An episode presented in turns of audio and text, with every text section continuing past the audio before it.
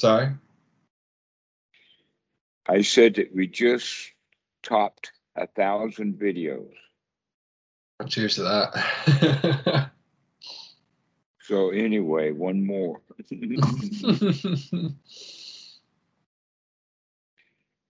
um, it's interesting that you say about that comparing ourselves to others.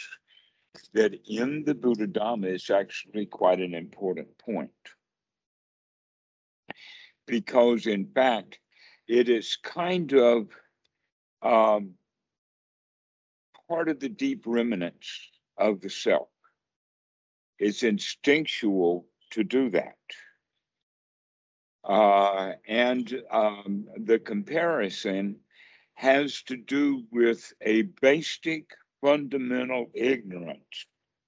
and that basic fundamental ignorance can be stated in the sense of shortage or not enough, or maybe even the idea of a zero sum game. Right? And that a lot of people have that idea about money to where in fact that's not true because look how much more money there is now than there was in 1900 there's a whole i mean the world is awash in money. How was that created? It was not created in, in a zero sum game to where every dollar that's traded is a dollar lost. Okay so when we begin to live in our own mind state, that everything can be um, a win-win, which also has to do with the fact that everything is already okay, or that everything is uh, in Thai they say sabai sabai. Everything is is okay. If everything is in fact okay, then we don't have to compete with each other's for uh, resources. And in fact, the whole idea of resources is that they're scarce. And that in fact, we work really hard to make things scarce. We call that hoarding. And uh, the whole idea then is, is that uh, there are actual instincts within us that are in conflict with each other. The instincts themselves are in conflict. Um, the the, the uh, conflict between uh, socialization or uh, the nesting instinct and selfishness directly seems to be the two greatest conflicts within um, the instincts, and people will get torn between the two. In the sense of, am I going to cooperate or am I going to take? Or am I going to give back? That's basically, and if I have the idea that I'm going to give, that means that I've already got enough. It's when we want and and are greedy that we want to take. All right. So we can see, in fact, that that stuff is very, very interrelated. So when we are actually comparing ourselves to others or competing with each other, it's for something that we want, that we have the delusion that it's scarce or that it's valuable somehow, rather than recognizing that um, competition, in fact, can actually become a toy to play with rather than uh, something to be avoided. But this is another aspect that we have to look at within the concept of the Dhamma is, is that we can find dukkha in anything and uh, comparing ourselves to others can often lead to dukkha in the outcome. But now you're beginning to see it as it arises. And when you do, now it's dukkha right then and there for you. And it need not be. That again, this is just another toy to play with. Aha, I see you, Mara. I see that competitive nature in there, that it's a natural instinct. And so, no need for you to feel bad about it because that too is a hindrance. You see, these hindrances are very, very tricky in the sense that um, uh, they are interrelated like this. All of this stuff is is very deeply interrelated, and so um, looking at uh, the comparisons, one of the ways that we can do this, and in fact, this is kind of um, an interesting way to look at it from the perspective of the Four Noble Truths and, uh, and the, the Eightfold Noble Path, that when we're practicing, let us say in the moment, or actually performing the Dhamma, almost to the level of playing with Dhamma moment by moment, and this issue of the competition comes up, we can see it as um, a, a natural situation. And then we can begin to play with it in the sense of, well, since we already have the Eightfold Noble Path going right now, and I already have that uh, strong samma sankappa of the right attitude, that ever whatever I'm going to do with this competition, I'm going to win it because I'm the one who's setting up the competition criteria. I mean, what's game that we're going to play, the criteria from which we're going to select the winner, right? Guess what? We do that ignorantly and absent mindedly anyway. We set up the criteria of the game for a win or a lose, depending upon our attitude anyway. That, that the winning and losing is almost already ordained from the attitude that we have. All right. So, for instance, the guy falls in love, the teenage boy falls in love, drop dead gorgeous babe. He really, really likes her, and all of a sudden he finds out the captain of the football team is her boyfriend. And that puts him in competition with um, the football captain. If he wants to win, he will set it up so that in his mind he is better at something than the football player so that he can show that off to the girl. But if he is a loser, then he's going to choose something that the football player is good at, like maybe football, and he's not in order to lose that competition. Mm. We already set up our competition. So begin to look at that too. Not just that you're competing with others, but you already know what the outcome of the competition is going to be because you're the one who is creating this competition in your own mind, and you're the one who is setting up the criteria for the competition.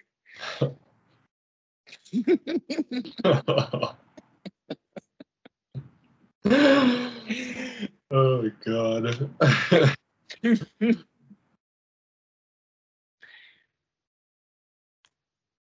now the game comes in in the fact that now we're awake to this process. And now we begin to understand that, hey, if I just play the game the way that it should be played, which is the Dhamma way, we're going to both win out of this. And if not, their losing is their choice, not mine. However, it is my choice that I'm going to win this competition, whether they win or not. This is something quite amazing, and that is, that that means then that now from now on, you actually recognize that you have a choice of it. And if you remember to take that choice, you will win every competition. You will never lose a competition ever again. When you're comparing yourself to someone else, you, you won. I don't care who it is. It could be the professor emeritus of uh, philosophy. and you can walk in there and have an argument with some of the stuff I've told you, and you can come out feeling a winner. Okay? That's the whole point. It's the attitude. And here's the the um, the thing though about this is, is that once we play the game and play it very well, we can get, you know, everything gets old. Been there, done that. everything gets old. I mean, even enlightenment, every, I mean, really enlightened beings get really used to, yeah, everything's enlightened. So what?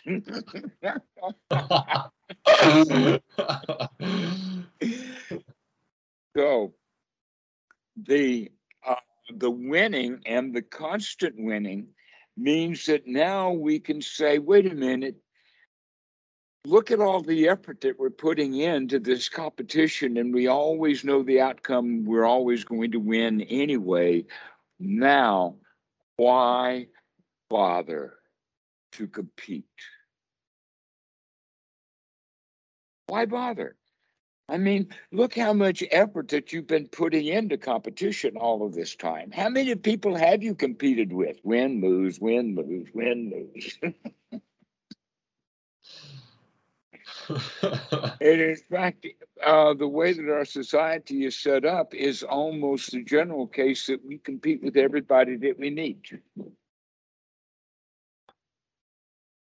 We compete with on everything. Everything winds up being a competition, and we do it ignorantly. So that means that we don't recognize that we are, in fact, choosing the criteria for the win or the loss. And that it depends upon our attitude as to whether we're going to win or lose.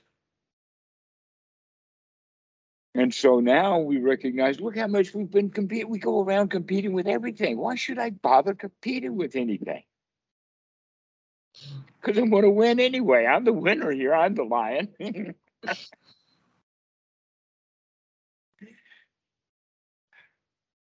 wow. Been there, done that. Let's take a rest.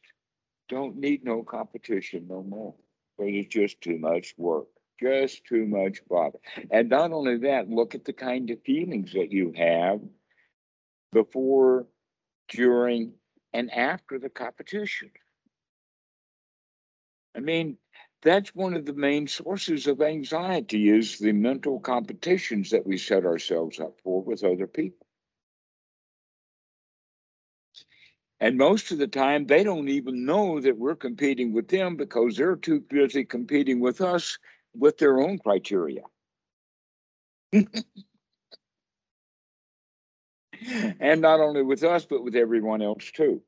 So, um, that's that's the remarkable part that um, people are very egocentric. Is this is one of the, the the grand value of uh, just one of the many grand values of being in sangha is when we can begin to play these games with each other mindfully so that we can recognize what's going on because the one of the problems with competition is, is that um, it's often not friendly competition. And the whole teaching of the Buddha has to do with friendship. So here's part of that plan then is, is that if you are in the beginning be uh, catching yourself in being competitive, can you change that competition into a friendly competition, which is the same thing as making a game out of it, make it making it playful, making it to the point that everybody wins.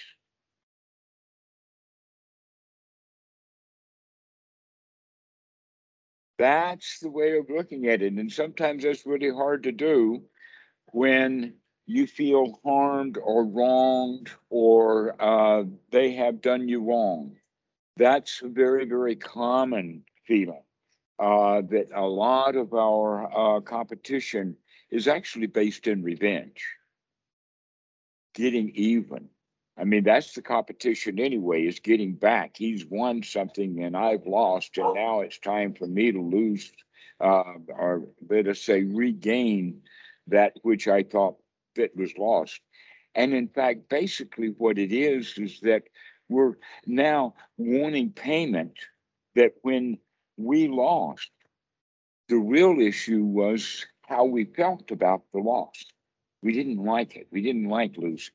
So when he calls you some name like uh, a creep or a bully or something like that, and he calls you a bully, it doesn't even matter whether the word bully fits or not. What really matters is how do we feel about it? Because if we don't like being called a bully, then we want to go get the thing justified. We want to try to prove that we're not a bully. Yeah, uh huh. So a lot of the competition then has the underlying issues of resolving bad feelings. And if I can go compete with him and win over him and make him say uncle and pin him to the ground, at least mentally, then I get my feelings back and I can feel good again. Well, guess what? When we have that toy as the competition, we can reflect right then and there. I have just won this competition, and now I can feel good in retribution for the bad feelings that I just had to set up this competition. In other words, take your joy immediately. Take your revenge immediately by setting up the competition and you can actually play with it to the point of making it ridiculous. Playing something that uh, that you're absolutely good at in your own mind that he is impossibly bad at in your own mind so that you immediately feel good and then you don't have to go into actually anything else you want and so these are the ways of making it into a toy or making it into a friendly game.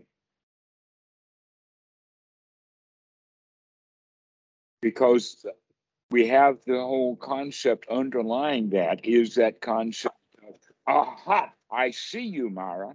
Aha, I see that desire for competition based upon a bad feeling that we had because he called us a name or whatever the situation, oh, because he gave me some B minus. Boy, I'm going to get that professor back. Have you ever had that feeling? oh, just did. no, so bad. But that's not, yeah. That's a that's a whole other thing.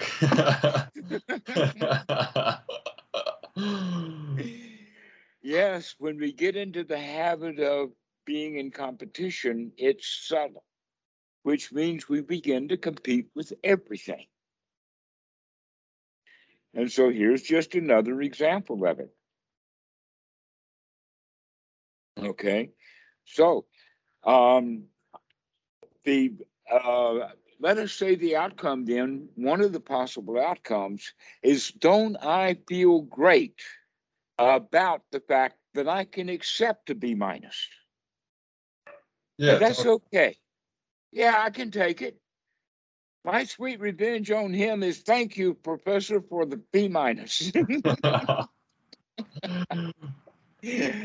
yeah, can't touch me.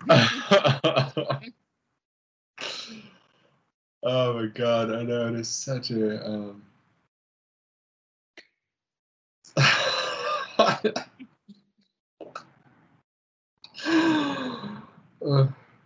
this, this the whole school thing is it is a trip for sure. yes, but look where the tripping is done. It's true. It's true. It's true.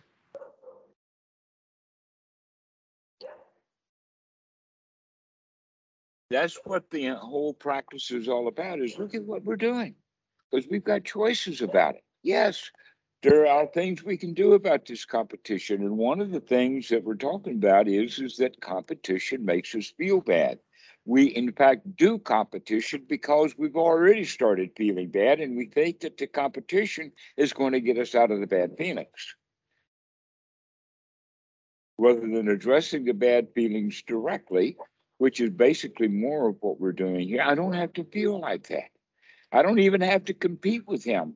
I'm okay. B minus or bully or snob or whatever you're getting called. And that's not just, I mean, there's so many different ways, but it almost always has to do with the fact that, that we wanted something that he took. Now we don't have it and we want it back. Totally. Totally. Yeah. That's super interesting. I wasn't even making the connection between comparisons and competition, but I suppose they really are super hand in hand. Yes.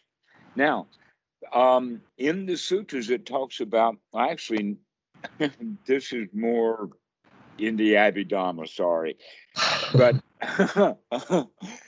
uh, there it talks about that this mana or uh, uh, the con- the word is used, the translation uh, is into the word conceit.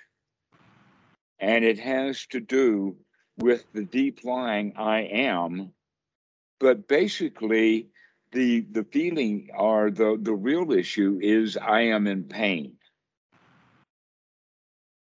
And that we want out of the pain and one of the ways that we can get out of the pain is by winning some kind of competition. And then we have pride. And that, in fact, um, the Bible talks about pride a lot. Pride is uh, actually trying to make ourselves feel good in resolution to uh, the bad feelings that we have. We feel inadequate, so we go around proving ourselves. And in fact, that's what the bully is. The bully is the one who, in fact, um, is feeling weak inside and he has to put on the front. So he's actually out there in competition. The bully is actually that's competing and he's competing to set up the competition so that in his mind he wins because he's strong and, and positive and all of that. And yet he also doesn't like it when they call him a bully. and he feels bad. And so he's going to go back and bully them again, I suppose, or not sure whether that's a wake up call for him or not. Um, so that's the pride side. The other side either winds up in jealousy or envy if we lose.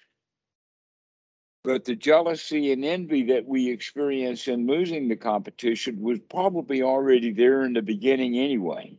That in fact, that's why we wanted the pride. We set up the competition so that we could get the prize of pride because we've already felt being the victim and the jealousy and the envy. And I will make a point about the distinction between here, the jealousy and envy is, that envy means they've got something that I want, and jealousy means they're trying to take something that I have. So that's why we call it jealously guarding something rather than enviously guarding it. So both of those are the case, though, that if we feel like that we have to guard against him taking what we've got, or that we're um, not able to get something that we want because he's preventing us from getting it, that's the envy. Then um, we're already in the loser's position. We're already in the one down place. So if we back up just a bit, when we begin to see this competition, we can recognize it that this is actually this this competitive spirit now that we're in, this wanting revenge, is the effect of some prior cause. And that prior cause is basically back to the second noble truth, the original greed that we wanted something. So if we don't want anything, then that's the championship. The champion is if he can't touch me because I don't want anything. He didn't put me in a state of deprivation. He took something, but he didn't take it from me. Because there's no me here to have it taken away from is a philosophical way of looking at it. But the better way of looking at it is, is that uh, whatever he took was so trivial that it really doesn't harm me at all. Because he can't touch me. You know, that whole attitude if he can't touch me. So that idea then of he can't touch me goes really back to the original roots of we're feeling like we've been robbed or whatever. But whatever he took was a trifle. It didn't matter. It wasn't important enough to bring me out of my bad, um, out of my good feelings into bad feelings so that now I want revenge so I can get my good feelings back again. Okay, so now we're looking at it from uh, various angles. And um, um, it's, it's also interesting that this mana or conceit is one of the 10 fetters, and it's listed as an arupa fetter as opposed to rupa fetters. Now, normally what we mean by rupa versus arupa is, um, let us call it the rupa fetters are obvious and that the um, arupa fetters are subtle. And we'll use that in that distinction subtle versus obvious, or physical versus not physical, is the way that it's uh, spoken of in the, in the sutras. So the conceit is often subtle, but it's not so subtle to the other people watching this dude compete by being a bully or whatever. It's only subtle to him because he's not watching the sequence of events as it happens, as it unfolds. To where, for instance, when you get really angry and hostile and are, uh, and are shouting at someone, and they say something about your anger, you may not like it, but anger you can recognize. You can see that. Okay. Or if uh, uh, the young man is, let us say, unrequited love and he is lovesick and he's lost his darling, not only does everybody in the house know that, but he knows it when they tell him about it. He knows he feels bad because he wants something he can't have. Right. So that's why we talk about it at that level of uh, lust and ill will or, or greed. This is fetter number four and five. And these things are really, really obvious. Okay. Now, there's also um, at the uh, the lower fetter still, you have personality view, attachments to rites, rules, and rituals, and um, the fetter of doubt. These things are also quite obvious in the sense that if someone is attached to uh, past and future lives, or they're really intent on doing the right thing so that they can go to heaven or hell, they're clearly attached to a, a, a, a self that they think is permanent. And along with that permanent self comes the belief system of I can't change, I'm stuck, original sin, um, who am I to be good? Only God is good. Do you know the whole nine yards of Christianity? Well, we have that built into our culture. It actually is the, the loser's mentality, but the real loser is the loser who thinks that he really can't get out of it without help. Most losers will have the idea of if only, if only. And some of them even start practicing Anapanasati so that they can get some actuals in there. But um, the the the idea then that uh, business and education and government and mostly religion rely upon that attitude of I cannot help myself. I need baptized. I need that Mercedes. I need to vote Republican. you know, down the list, whatever that need is. Why do I need it? Is because that's what's going to be my savior. That's going to get me out of the hell that I find myself in, as opposed to recognizing the hell that you're in, that you find yourself in. You created that yourself. And that's the big issue about the doubt is, is that we have to come out of the doubt of who am I going to get to fix my wagon into I can fix my wagon myself. And then the the final release is when I know that I've got the tools that I need and the skills that I need to fix my wagon because looky here, I've just fixed it again. Mm-hmm. And so that's when that fetter is released, but also with the uh, the personality view, because the uh, uh, the ignorant beginner has the idea that he cannot get out of it. That means that he has to have a relationship with the other to get him out of it. Now, that might be a mommy, a daddy, a God, a religion, a government, but generally it is a society or a sum total kind of all the authority figure thoughts that we have in our minds.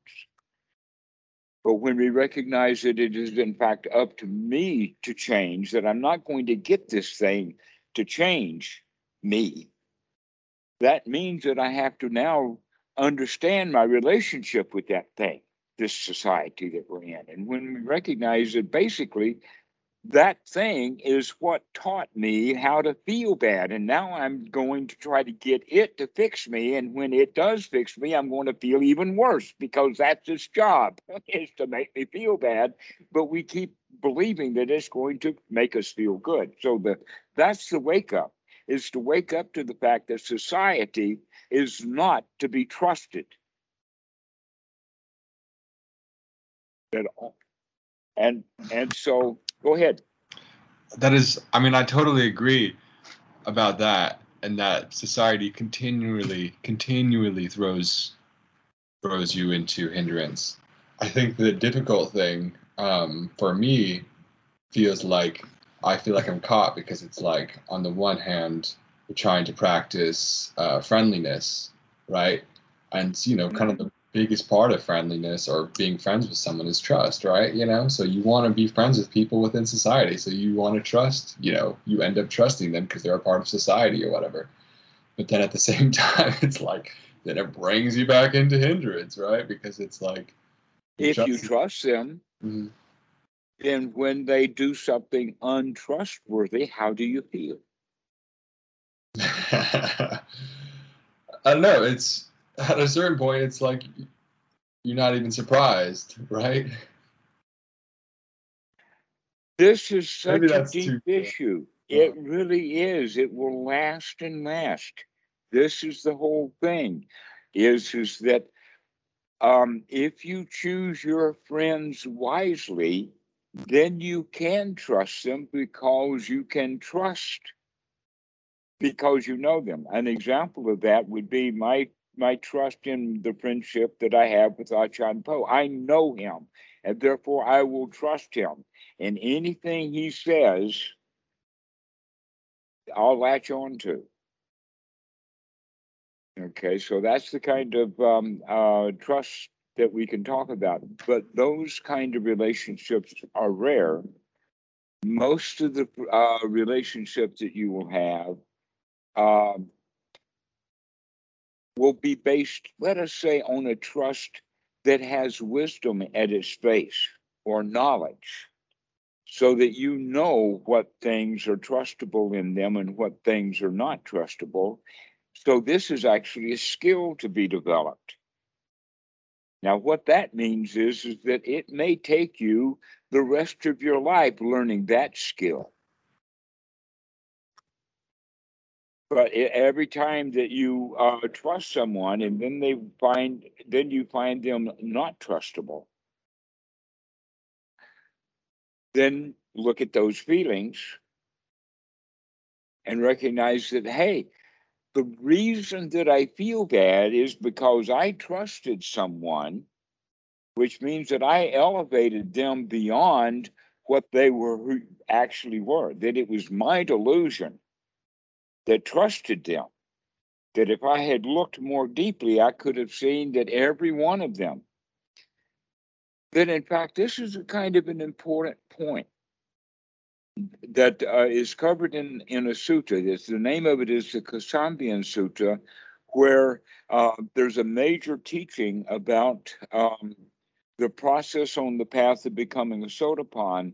But the underlying uh, issue was is that this group of monks were living together, but they were not living in harmony. They were malicious gossiping, stabbing with each other with uh, with verbal daggers, is what is actually stated in the sutta. That's a very um, humorous way of of saying it. Uh, and so uh, that meant that now uh, they were not trusting each other, and but at one time that they were. And so things kind of fell apart. That happens to organizations regularly. Okay, it even happens to political parties. Is that people will be trusting one another, and then some events will happen, and then they all fall out of trust and they'll start arguing, bickering with each other. The question is, are is there at least one person in the group who can see that process happening and take steps to rebuild those friendships? Because actually, the um, the trust issue is delusion within the mind of the beholder, just like beauty or just like danger. Everything is in the mind of the beholder, and trust is also. The question is are you going to trust out of a longing and a need for friendship? Are you going to trust out of an evaluation based upon wisdom? Because, in fact, if you do trust someone out of wisdom and then they fail you, then when you do see that uh, uh, lack of uh, trustability show up, aha, I see you, Mara. that was my mistake. I trusted someone to do something and they didn't do it. They did something else. I trusted him not to stab me in the back and he went ahead and did it. My mistake. Okay. That's a, a, kind of way of understanding. This is where the basic path then starts is, is that can we make uh, friends with ourselves, even though we go around sometimes making catastrophic mistakes of trusting the wrong people? Because that's what creates that victimhood anyway is feeling like that you trusted somebody and they didn't match your expectations. Mom, I've had a dirty diaper for three minutes here. Where are you?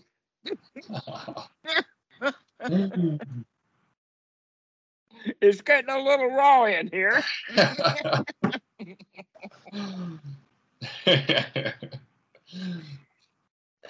and so we we have issues with this trust thing from very early in life. Uh, that when it's a severe issue, the psychologists call it an abandonment issue, to where we trust people, but then all of a sudden we don't trust them again. We feel abandoned by everything. Okay, let let uh, uh, let go of, and that naturally now all the world is really dangerous because I I have been abandoned by my pacifier. That's super interesting.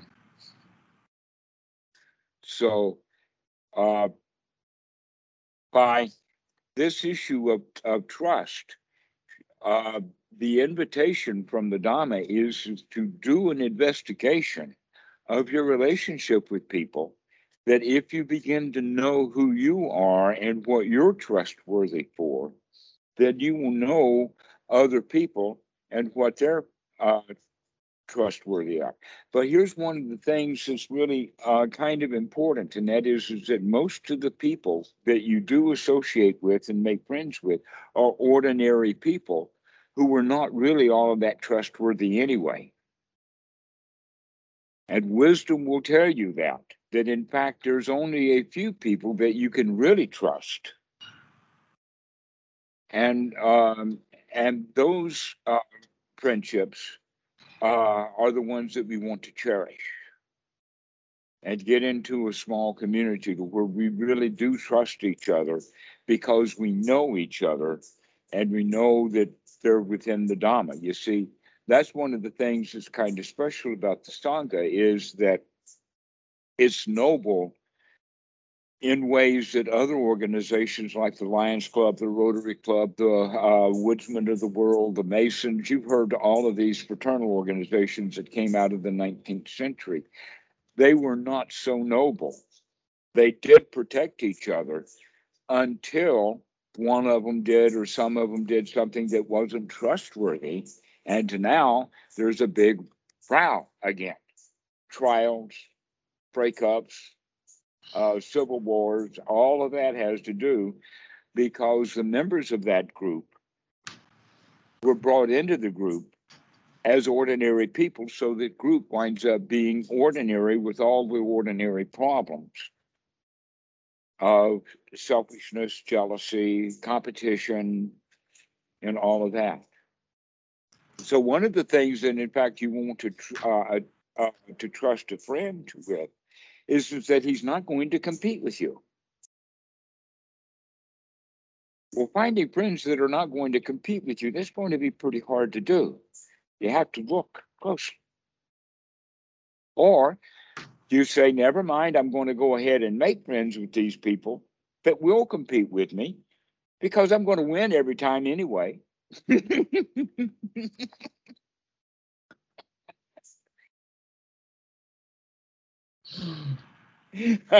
it's all your attitude. But that's the whole point is, is that trust, don't do trust out of instinctual connections of nesting instincts and camaraderie and all of that kind of stuff. Use your noggin. Okay, do some investigation. Use your wisdom for figuring out what's what's trustworthy and what's not so that you don't get surprised. Or if you do get surprised, it's only a mild surprise. Ah, I see that again. Yeah, there that is again. Yeah, it's a it's a big pill to swallow. Like I don't know, because it's like, but again, because it's like the whole idea of you want to be friends with everything, right? Mm-hmm. But you to do so are vulnerable. Mm-hmm. And what are you vulnerable in regard to? Is being let down at your level of trust. You trusted them to do something and they didn't do it, or you trusted them to not do something and they did it. Mm-hmm. That's why we're vulnerable. Yes, relationships require vulnerability. So, your vulnerability really does depend upon your wisdom your investigation, your ability to see. And there's two ways to do that in advance or in retrospect, your mm. choice.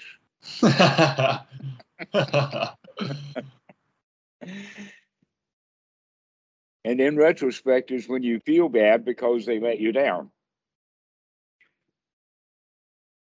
And in advance, you can see it coming. Totally.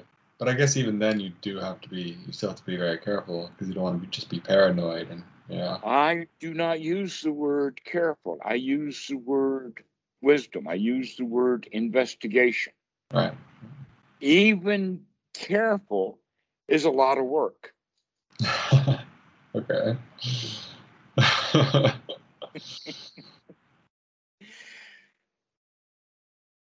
that in fact careful also has the, the, the, the quality of not trusting them to where wisdom and evaluation is not in is not suspicious it's investigatory there's a difference mm.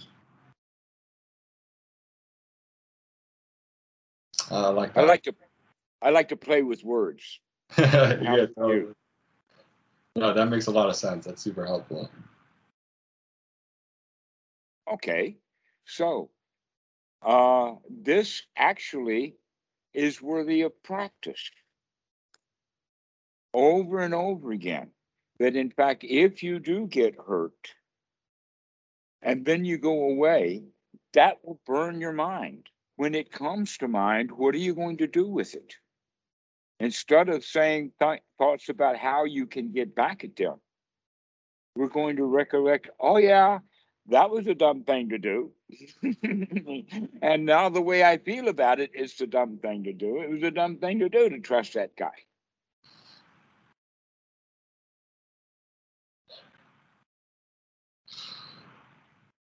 And and again, come back and start playing with it again. It's a toy. You're going to win this. Always set it up so that you're going to win. You're the boss here. You're in charge. You don't have to blame your bad feelings on him. You know who owns those bad feelings. You did this. totally. And It's now we have a choice about how. Mm. Go ahead. I was just Go saying ahead. it's about the res- the responsibility, taking responsibility for your own feelings and whatnot. Yeah. Yes. And we're not talking about taking responsibility in a kind of sing songy or philosophical way. We're talking about looking right down to the details of it. Is that I trusted that guy because I was too stupid to see what he was up to.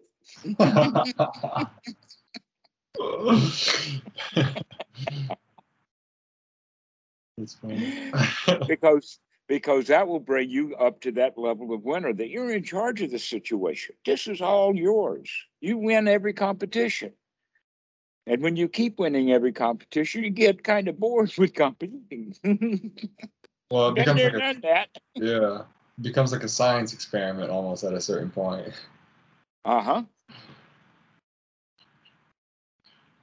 Yes, we only need to perform a science uh, experiment just so many times before we we know it. We've got it. But we have to do those science experiments. And we do that through observing.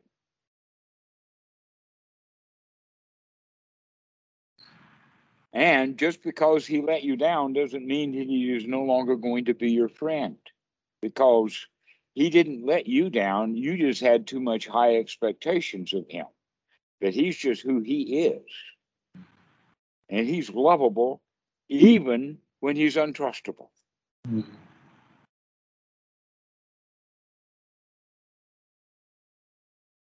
That is such a hard lesson to learn.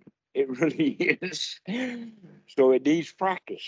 We need to think about it over and over again. Yes, it does not matter that I feel harmed by him. He's still my brother. And it's my harm that he's just doing what he does. Mm. In a way, we can talk. This is one of the points of not taking things personally. Yeah, totally.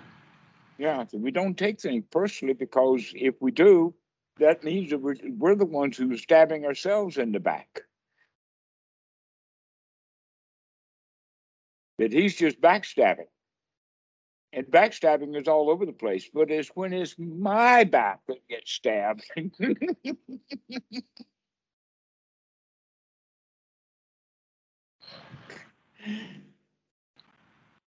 and so that's that's part of the um he, he can't touch me.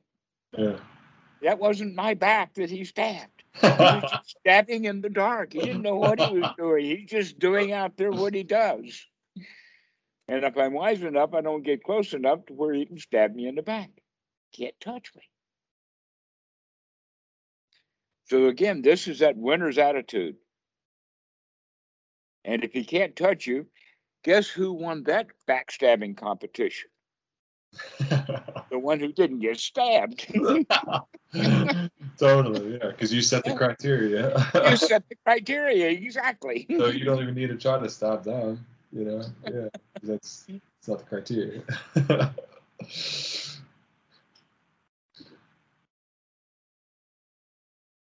All right. Well, this has been a very interesting talk. I've really enjoyed this.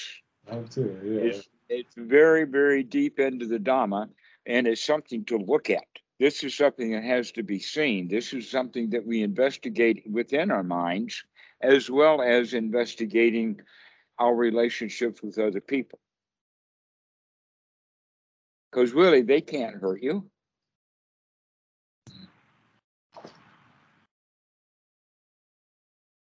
that I trusted you and you let me down, that's, you know, just ignorance. Yeah. Reality is, is, hey man, I'm in charge here. This is my responsibility. It's my show. well, I get, I'm the one seeing this. You know, it's like you said. It's just, just what's coming in.